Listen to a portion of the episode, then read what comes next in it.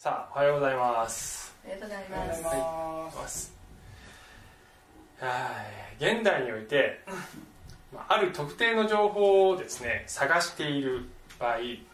それを入手する方法としてえーまず思いつくのが、まあねえー特に若い世世代だと10代20代30代のような若い世代だと その思いつく方法はイエローページではありません、えー百科事典でもありません、えー図書館でもありません。まずどこに行くかっていうと、まあ、インターネットを開くっていうのがまあね最近の風潮かなって思います。で探す探求するっていうことは、まあ、すなわちサーチだね。サーチするんですよ。検索するというのもサーチですけれども、えーまあこの業界最大手かな？Google という ね。えー ところで情報を探すことを、まあ、一般にググるという言葉になってますね今ね。そうなん。です。えあ初めて聞いた？ググるって言うんですよ。それググってみてって言ったらこれをすることだと思ってください。はい、えーググると言います、はい、真理を探求している人は真理とそこに打ち込んでググればいいのでしょうか？ね。そしたら何が出てくると思います？だまあこれ今英語入れてますけどここに「真理」って例えば日本語で打ち込んでもうそしてググったらどうなりますかね？真理の御言葉伝道教会。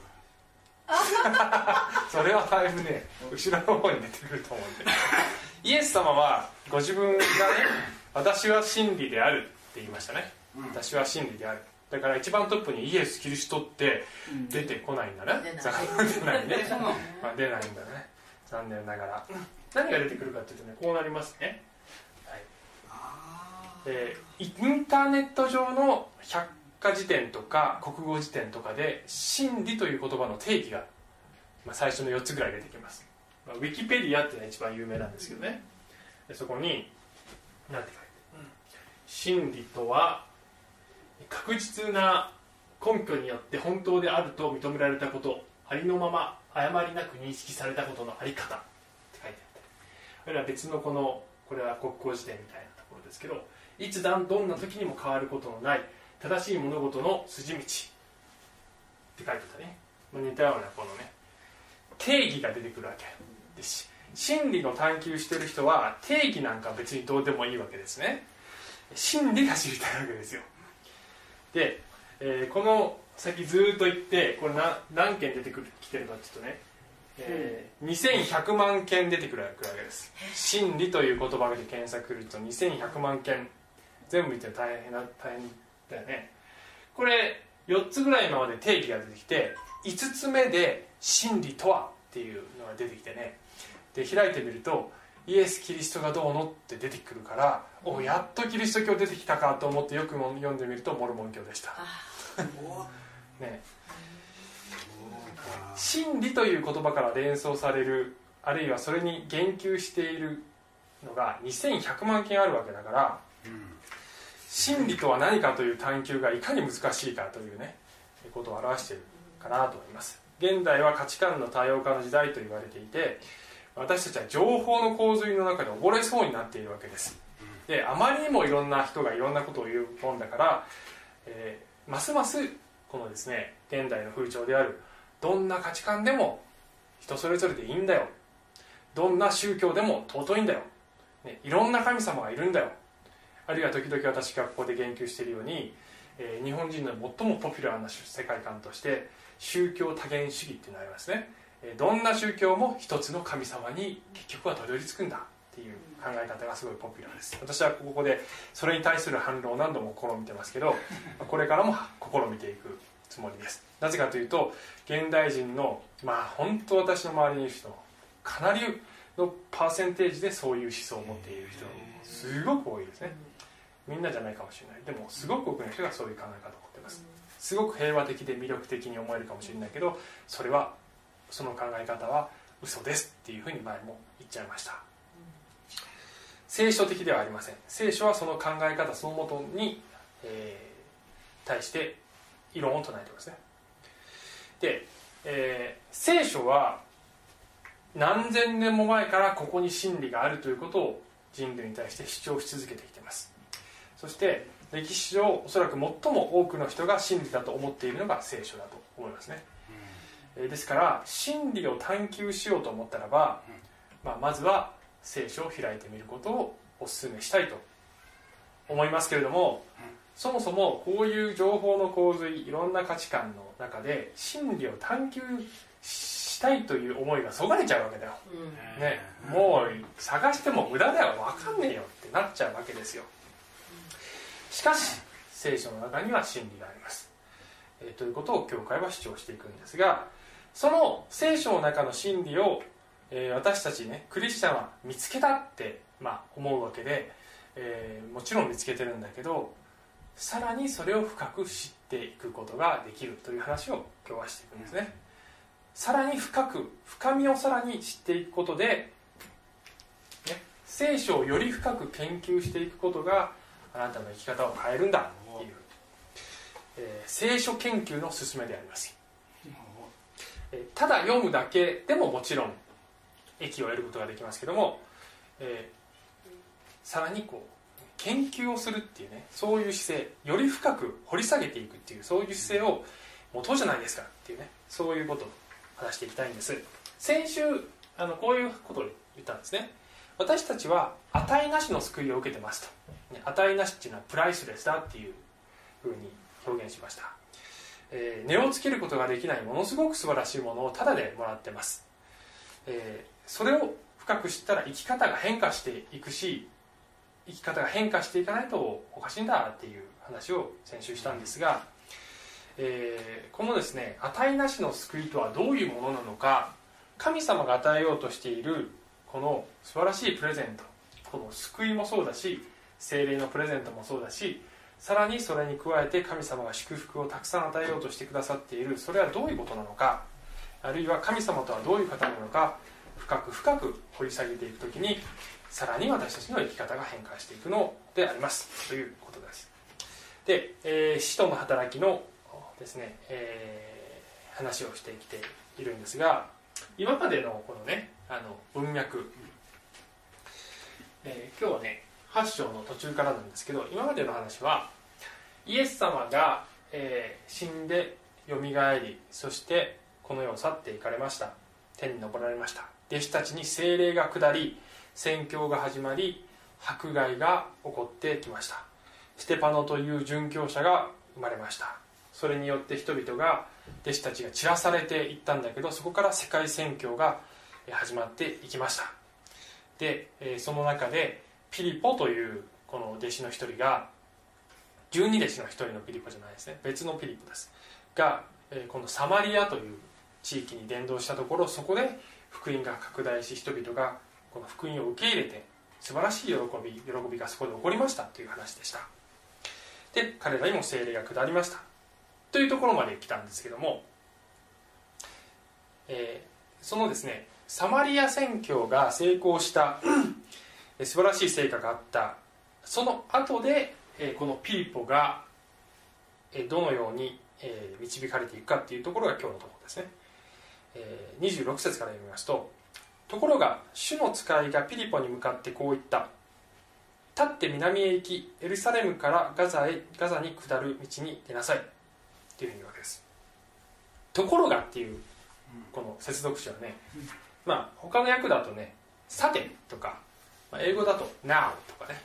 あのちょっと切り替える言葉になってるんですけど新これは新海訳で新海訳だとこのところがってなってるんです。でおそらくこの役者の気持ちていうかねこのが入ってるんだと思います。サマリアでこんなにリバイバルが起こってるんだからそのそこにとどまってねあのさらにこう働きを続けて人々をサポートしたらいいんじゃないだろうかっていう、えーピリポにとってみればそう思ったんじゃないだろうか。人間的な見ればそれが一番いいんじゃないだろうかって思うような時に神様が「え違うあんたちょっとこっち行きなさい」って連れて行ったのがところがなんじゃないかなって多分役者が思ったんじゃないかな。おそらくどちらにでも訳せる言葉なんだと思いますけどね。あの役者がそちらの方で取ったんだと思います。私たちの人生でもねそういうことあると思いますね。絶対こっちの方がいいと思うけどな。なんで神様こっちに導くかなっていうことがねあると思いますが神様にはより深い計画があるというえーことを思い出さなければいけないと思いますね、はい、そしてこのピリポにもこの計画があって別のところにも引っ張っていったわけです。主の使いがピリポに向かってこう言った。立ってあさっき読んだねここね。えー27節。そこで彼は立って出かけた。するとそこにエチオピア人の女王カンダケの交換で女王の財産全部を管理していた宦官のエチオピア人がいた。彼は礼拝のためエルサレムに登り今帰る途中であったというところまでちょっと言いますけどね。あもうそこ全部言うか。28節今帰る途中であった。彼は馬車に乗って預言者イザヤの書を読んでいたっていうんですね。エチオピア人ですから おそらく黒人だと思います。つまり違法人だと思いますね。ところが、えーエルサレムに礼拝に来てるんです。つまりユダヤ教に改宗した違法人だと思われます。エチオピアからあのエルサレムに巡礼に来るとうん。普通に馬車で来たりとかするとどれぐらいかかるかっていうと片道 1, ヶ月ぐらいかかるね。だから、えー往復で2ヶ月。滞在期間も含めるとね相当な時間をこれに使ってるわけですね。相当探求心がないとこういうことはできないと思うんですよねでまずこのですね、えーあの違法人がこのユダヤ教つまり旧約聖書を信じるようになるっていうことはつまりほぼ間違いなくね多神教から唯一通信信仰に変わったっていうことだと思います。きっと彼の周りにはいろんな偶像があったと思いますね。しかし、まあ、ここは想像ですけどもおそらく彼はそういった偶像にまみれたいろんな神様がいるっていうそういう世界の中でなんか違うんじゃないだろうかって感じている中でこの旧約聖書の神様と出会い天地を作られた唯一の神様だけが神様なんだと主張するこの宗教、ね、この宗教はもはや宗教ではない。これは真実じゃないかっていうふうに彼は感じてそしてこの旧約聖書の信仰に入ったんじゃないだろうかと想像しています。想像することができます。その探求心真理に対する探求心があって本物の神様に出会ってるわけなんだけれどもしかしまだねわからないことがいっぱいあるわけです。で彼が、えこのイザヤ書を読んでいたわけですね。29節。見るとこのイザヤ書あすいません。イザヤ書を読んでるこの、えー宦官に対してピリポがすいません読みますと9 29節み御霊がピリポに近寄ってあの馬車と一緒に行きなさいと言われた。26節では主の使いこれ天使ですね。天使が言ったって書いてますね、うん。ここだと御霊が言ってるんですね。これなんででしょうね。お？なんでなんで違うんだろうね。わかりません。でも ぜひですね後の話につながってくるんですけど聖書を読んでてなんでだろうって思うことをぜひ考えてほしいと思うんですね。まあそれはまた後で言っていきます。でここではね、えー、御霊がピリポにそう言ってるんです。そして30節。そこでピリポが走っていくと預言者イザヤの書を読んでいるのが聞こえたので声を出して読んでみあこれねちょっと違うんです。これ解説のどっかのサイトから出て、えー聞こえたので、えーここはカット。ここは聖書の言葉じゃない。ここは何かの解説を間違ってコピーしてきて。あなたは読んでいることが分かりますかと言ったっていうふうにつながるね、えーピリポが聞くわけです。分かりますかって聞いたんです、えー、31節。するとその人は導く人がなければどうして分かりましょうと言ったそして馬車に乗って一緒に座るようにピリポに頼んだと。えピリポ誰かピリポが誰なのか知りません。だけど何か教えてくれるのかもしれない。と思ったわけですよね。導く人がいなければ聖書ってねわからないんですよね、えークリスチャンになったばかりの人が、えー聖書が何を言っているのかどういうふうに私の人生に適応したらいいのかってなかなか自分だけではそれを見つけることが判断することができません。あるいは普通に世の中のいる人が書店で聖書を買ってきて教会にも行かずクリスチャンにも誰にも聞かずただ自分で聖書を読む。聖書というのは全体を通してどんなメッセージを私たちに伝えているのかということを前提にして各箇所を読まないと、えー、部分的に取り上げて自分勝手に解釈することも簡単にできてしまう書であります。ですから、えー、もう私の友人とかでもいますけど自分で読んであなるほどね聖書ってこういうことなんだねって思って、えー、そしてだいぶ勘違いしてしまうっていうこともあるわけです。ですから、えー、人は導く人が必要です。そして聖書というのは少なくとも私たちの時代においては過去2000年間もうね天才的な頭脳の持ち主のような学者たちが研究に研究を重ねてきている書物であります。ですから、えー、今ね私がそれを読んで今まで2000年間誰も気づかなかった解釈を今初めて発見したってね言ったらちょっと危ないと思った方がいいと思う。そういうことはないから絶対、ね、必ず2000年間の中で誰かが、えー、研究の中で言ってるんです何かをね。適用はいろんな形で適用できるんですよだけれども解釈についてはもうすでに研究され尽くされている。誰かが突然突飛なことを言い出したら気をつけた方がいいと思います、私もねメッセージを準備するときに、えいろんな解釈を、あのー、一応ね一応研究してそれでしてます。でなるべく自分以外の人も言っていることを確認してまあ、全部じゃないですけど、まあ、誰かが同じことを同じ解釈をしている。私の解釈があのめちゃくちゃかけ離れてないっていうことを確認して話すようにした。でそれに、まあ、独自の適用とか独自のその表現の仕方とかを加えているわけですけども聖書の捉え方に関してはどこかの研究者もちゃんと言ってることだということをある程度確認して言ってます。自分一人でやってないです、えー、であの新しくクリスチャンになった人は導き手が必要ですけれどもだからといってそれが必ずしも牧師とか聖職者である必要は必ずしもないと思いますというのは後でも後でもまたちょっと述べていきますけどもすで、ー、にクリスチャン生活を送っている人であればすで、えー、に年月を経ている人であれば新しい人を導くことは可能だと私は思っています。はい、でこのね続きの話いきますけどねちょっとこうね今日タイマーセットするの忘れたな。やばい。はい彼が読んでいた聖書の箇所にはこう書いてあった「ほふり場に連れて行かれる羊のようにまた黙々として毛を刈る者の前に前に立つ子羊のように彼は口を開かなかった。彼は癒しめられその裁きも取り上げられた。彼の時代のことを誰が話すことができようか。彼の命は地上から取り去られたのである。これはイザヤ書53章です。イザヤ書53章というのは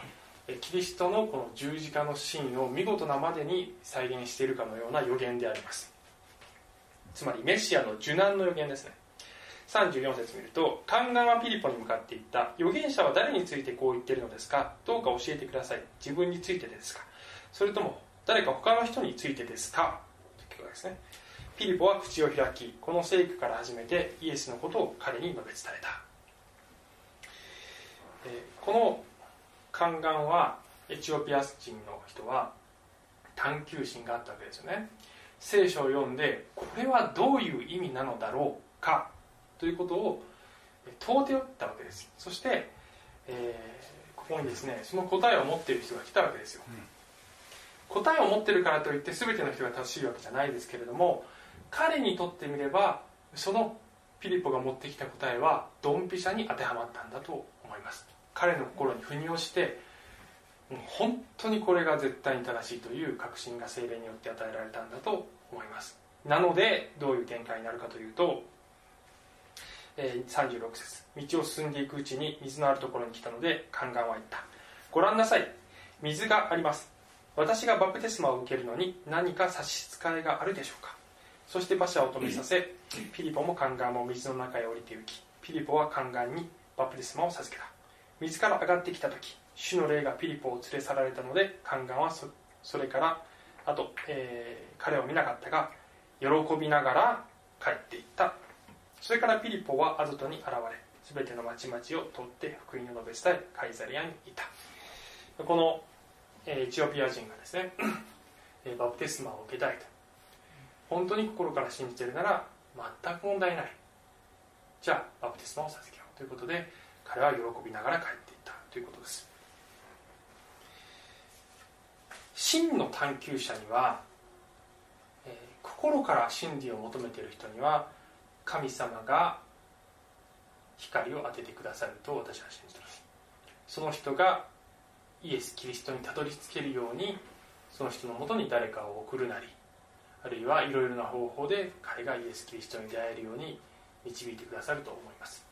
真の探求者には神が光を与えてくださると思います。皮肉なのはですねこの箇所で皮肉なのは このカンカンが読んでたのはねこのさっきも言ったようにイザヤ書53章メシアの受難のねあの箇所ですよね。でイエス様があの普通に生きて肉体を持って行動しそしてあの十字架で死んだ時 誰もイエス様をメシアだと思わなかったわけですよ。なぜかというと、えー、時々ここでも話しているように人々は栄光のメシアの予言の方に注目していて、えー、政治的メシアとも言いますけど 要するに自分たちをローマ帝国から救ってくれるメシアを求めていたからです。ですからしもべとしてメシアがまず来て苦しみを受けるという予言にはあの気づいてなかったもしくはそれを無視していたか、えー、読み飛ばしていたわけです。理解していなかった。メシアは栄光に満ちてなきゃいけない。だからイエス様がボロボロの服を着て宣教をしてそして最後はよりによってローマによって殺されるなんていう結末を見た時には誰もこの人がメシアだっていうことに気づかなかった。宗教的指導者旧約聖書に詳しいはずの人たちが預言者のこのイザヤの53章のような予言書予言予言を見てこれは誰のことなんだろうかとこのエチオピエチオピア人のようにねその時にこれは誰のことを言ってるんだろうかって真剣に探求していたのならばもしかしたら違った対応があったんじゃないかと思うんですよね。ユダヤ人は旧約聖書をよく知っていたにもかかわらずこの受難のメシアは一体誰のことなのかと問わなかったんですよ。問わなかったんです。で一方で違法人のど素人である回収者はこの予言を見てこれは誰のことなのかって探求してたんですよ。そこに神様がそれはイエスのことだよっていう情報を与えてくださってその通りだよってガテンが言ったっていうことだと思うんですよね、あの、まあ、聖書は聖書自身がこういうふうに書いてあるんですけど聖書はあなたに知恵を与えてキリストイエスに対する信仰による救いを受けさせることができるのです。聖書は全て神の霊感によるもので教えと戒めと強制と義の訓練とのために有益です。それは神の人が全ての良い働きのためにふさわしい十分に整えられたものとなるためです。前回のメッセージで救いというものが生き方の変化につながっていくというこのパターンが聖書のいろんなところにあるんですっていう話をしました。この箇所もその通りだと思います。ここでは聖書を通して人は救われるよ。そして聖書を学んでいくことによって人が良い働きのためにふさわしい十分に整えられたものになっていくんですよ。聖書はその力があるんですよ。っていうね、え、ただ読むだけでも最初に言ったようにそれでもいいんです。だけどさらに掘り下げて研究していく時にそれはあなたの人生を変えていきます。どのように変わっていくかというとちょっとねこの本の紹介をしたいんです。これは これねクリスチャンの本ではありません「えー、選択の科学」という本で今私があの音読図書で聞いてる本なんですけど、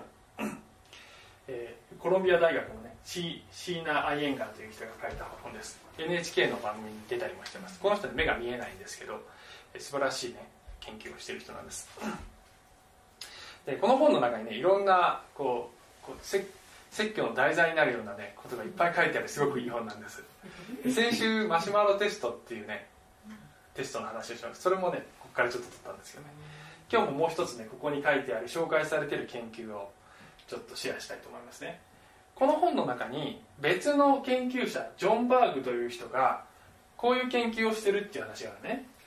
日常生活における思想感情行動の大部分は反射的なもので意識的な選択や熟慮を一切経由せずその時々の環境の特性によって動かされる。ちょっと難しいですよね、何言ってるかというと要するに身の回りにある身の回りで目にすること耳にすること触れているものに無意識に影響を受けてますよ私たちはっていうことです。でそういった無意識の層で私たちは選択を日々のいろんな選択を無意識にしちゃってるんですよ。でいろんなものが自分に影響してるんですよ。気づかないけどっていうそういう研究なんです。でこのジョン・バーグという人はねこういう研究したんです、えー、学生にあのいくつかのカードを2つのグループに分けていくつかのカードを渡すんですね。で片方のグループにはこのカードに書いてある言葉は高齢者を連想させるような言葉。例えば白髪のとか心配性のとかあのみんなに当てはまるわけじゃないですよ。だけど、えー、学生が持ってるその固定観念高齢者の固定観念であるような言葉を散りばめるんですね。引退したとか賢明なとかフロリダとかね。あの フロリダに引退後行く人多いから。そういう言葉を使って文章を作ってくださいっていう研究なんです。っていうふうに。で学生にはこれは文章力のテストですっていうふうにね言うんですね。本当はそうじゃないけど。もう一つのグループ B には高齢者とは何の関係もない喉が渇いたとか綺麗なとかプライベートなとか何でも関係のない言葉を散りばめるんです。で文章を作ってもらいますと。でそれをやってもらった後にこの2つのグループの人をじゃあはい検査終わりましたね。じゃあ、えー、お帰りくださいと言って率いていってエレベーターまで歩かせるこの距離が何メ10メートルかなんかあるんですね。でグループ A の人と B の人と速度を測ると高齢者の方を扱っていた人たちの方が15%時間が長くかかった、うん、つまりでさっきのねカードの中には高齢者がゆっくりだとかそういう速度を示すような言葉は何一つ入ってない、なのにグループ A の人たちは頭の中で高齢者はゆっくり歩くものだというふうに勝手に関連づけて、ね、ゆっくりじゃない人もいますけどこの業界にもいますけど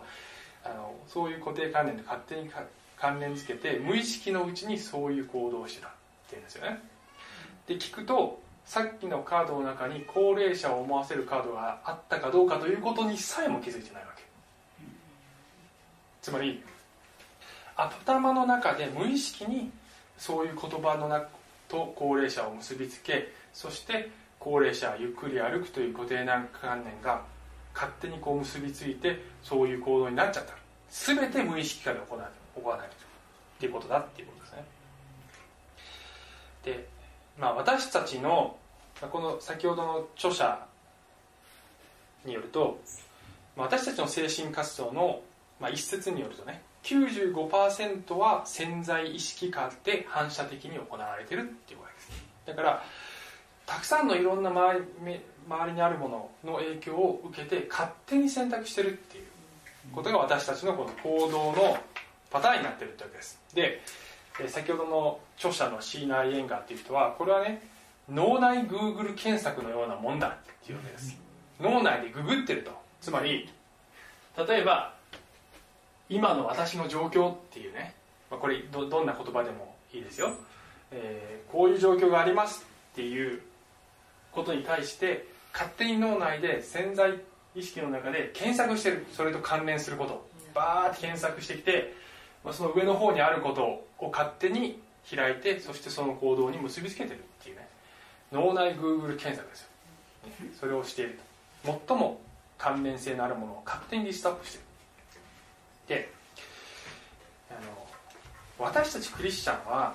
ね、もうこれをやってるんだけど、ね、これ無意識下でこう私の今の状況において聖書はどうせよと言っているかという選択肢が200 2100万件中100万件にで件目に出てるとかいうことだとたどり着かないわけです。私たちはこうなってないといけないんです、ね、まず聖書は私に何を今感じているだろうかということが、ね、一番上に出てきたいわけですよ。でもねそれを意識的に選択することももちろん重要なんですけどさっきから言ってるように残念ながら95%は潜在意識の中で行われているので無意識に聖書がここに来ているようにするためにはためにはですよためには私たちが日々聖書を読みまたそれに触れまた研究しまた考えまたそれについて語り合いまた疑問を投げかけ合いまたそれについて黙想しといったことをつまり聖書に触れている時間とそしてその濃度を高めていかないとそれ以外のものに影響されている方が大きいということです。いやそんなに聖書に触れている時間と濃度を高くしたらね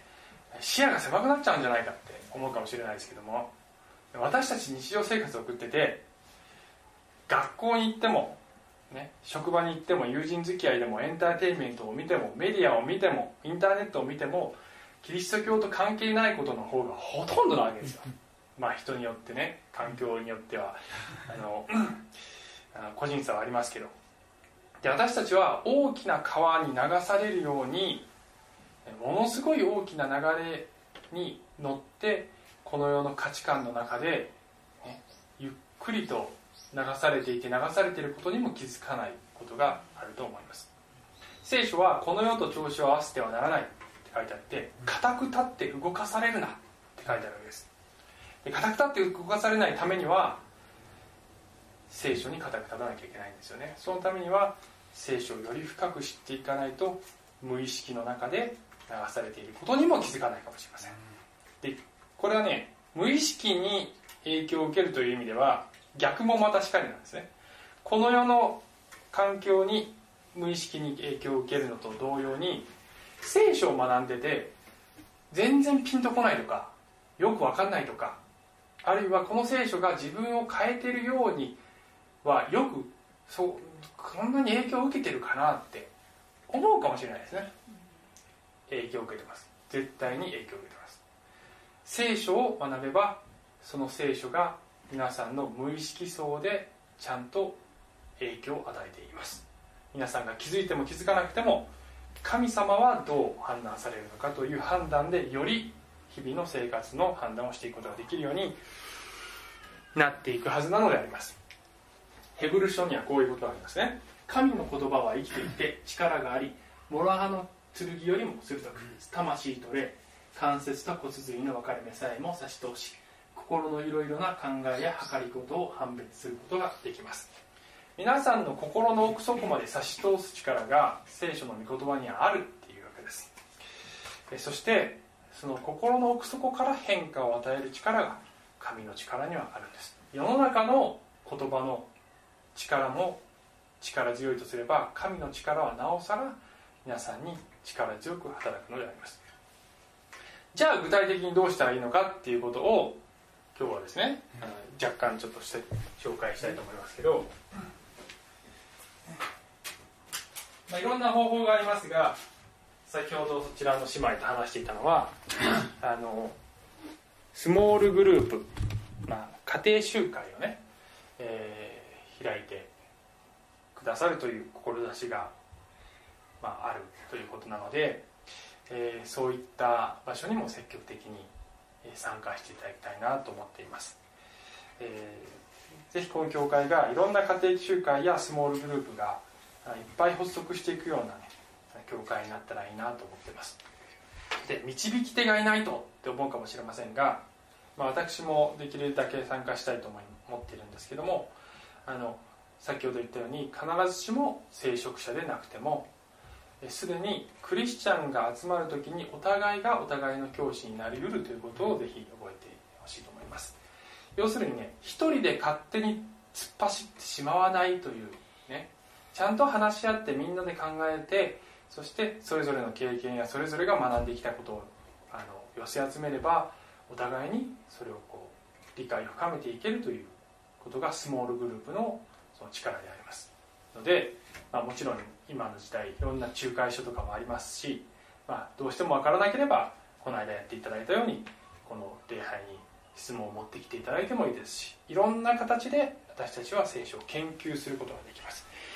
で、えー、まあ時間の都合やらいろんな都合でそういうとこにはやっぱりなかなか行けないという方も、えー、自分でも研究することができます。これは、まあ、私が使っているクレイというねデボーションブックですけどあの結構詳しく解説が書いていて詳しすぎんじゃないのっていう感じですね、まあ、これ中川先生が入ってるからね結構神学的なんですけど。でもあのこういった本を使って日々聖書をより深く知っていくことこれねあの中身からのもの書いてないものをあのいくつか持ってきたのでもしちょっとやってみようかなと思う方はこれ勝手に取っててくれても大丈夫ですんで古いあの古いけどねあの見言葉は古くなってないから。大丈夫ですさて、えー、さらにインターネットができる方は今インターネットでもいくらでも学ぶことができますがぜひあの正しいものを聞いていただきたいと思います。これ中川先生が配信しているねあのメッセージステーションというメッセージです。ものすごく聖書を学ぶことができます、えー、下手するとちょっと下手な進学校よりもっていうとちょっと悪いけどあの下手な進学校よりも詳しく聖書を学ぶことができます、えー、インターネットにアクセスができる方はぜひあの聞いてみてください。すごく分かりやすくかつあの実実際的実用的な適用まで言ってくれてます。インターネットはちょっとという方のためにその中川先生のメッセージを CD にしてまいりました。これを CD プレイヤーにかけるだけでまずこれはね中川先生がやっている「メシアの障害」というシリーズの一つ目をまず H 君に数枚、えー、違うよ。あ違うね。あ12345あ5個目までをね、えー、ダウンロードしてもらいましたのでインターネットはちょっとという方はこれをプレイヤーにかければこれをお貸し出しすることもできますので、えー、ぜひ積極的にこういうことをね活用していただきたいと思います。どんどん研究してください。そして、えー、あの牧師が語っている聖書のメッセージは本当に聖書的なのかどうかという くらいの気持ちで、ね、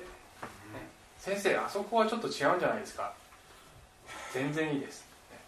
そうすれば語り合うことができるでしょ。そして一緒にあ確かにあそこはこうだったねって。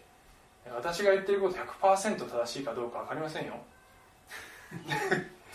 だからといって全部疑わないでほしいんですけど。でもぜひねあのお互いに聖書を学び合う学び合っていくっていうそういう姿勢をみんなで持ちたいなと思ってるんです。パウロでさえ私は学び中だって言ってます。最後にこれを言いますね。私はすでに捉えたの得たのでもなくすでに完全にされているのでもありません。ただ捉えようとして追求しているのです。そしてそれを得るようにとキリストイエスが私を捉えてくださったのです。兄弟たちを私は自分はすでに捉えたなどと考えてはいません。ただこの一時に励んでいます。すなわち後ろのものを忘れひたむきに前のものに向かって進みキリストイエスにおいて上に召してくださる神の栄冠を得るために目標を目指して一心に走っていくのです。彼は素晴らしい啓示を得ていましたけれども彼も学び中だ。私もイエスのようになるその途中にいるんです。で告白したんです。彼がそうなのであれば私たちはなおさらそうなんじゃないでしょうか。聖書を学ぶことによってより神様に近づいていけると思います。お願いします。はい聖天の様。御言葉の力を私たちはしばしば軽視しすぎかもしれませんが、えー、この御言葉の中には本当に計り知れない力があって私たちがそれを深く掘り下げて学んでいく時にそれは私たちの血となり肉となりそして私たちが知らないうちにも私たちのこの日々の選択日々の判断に影響を及ぼし神様が喜んでおられるような判断をしていくことができるようなものに変えていったいっていただけると思います。どうか私たちに探求心を与えてください。真理をもっと深く知りたいという探求心を。御言葉をもっと深く学びたいという探求心をお与えください。イエス様の名前によってお願いします。アーメン。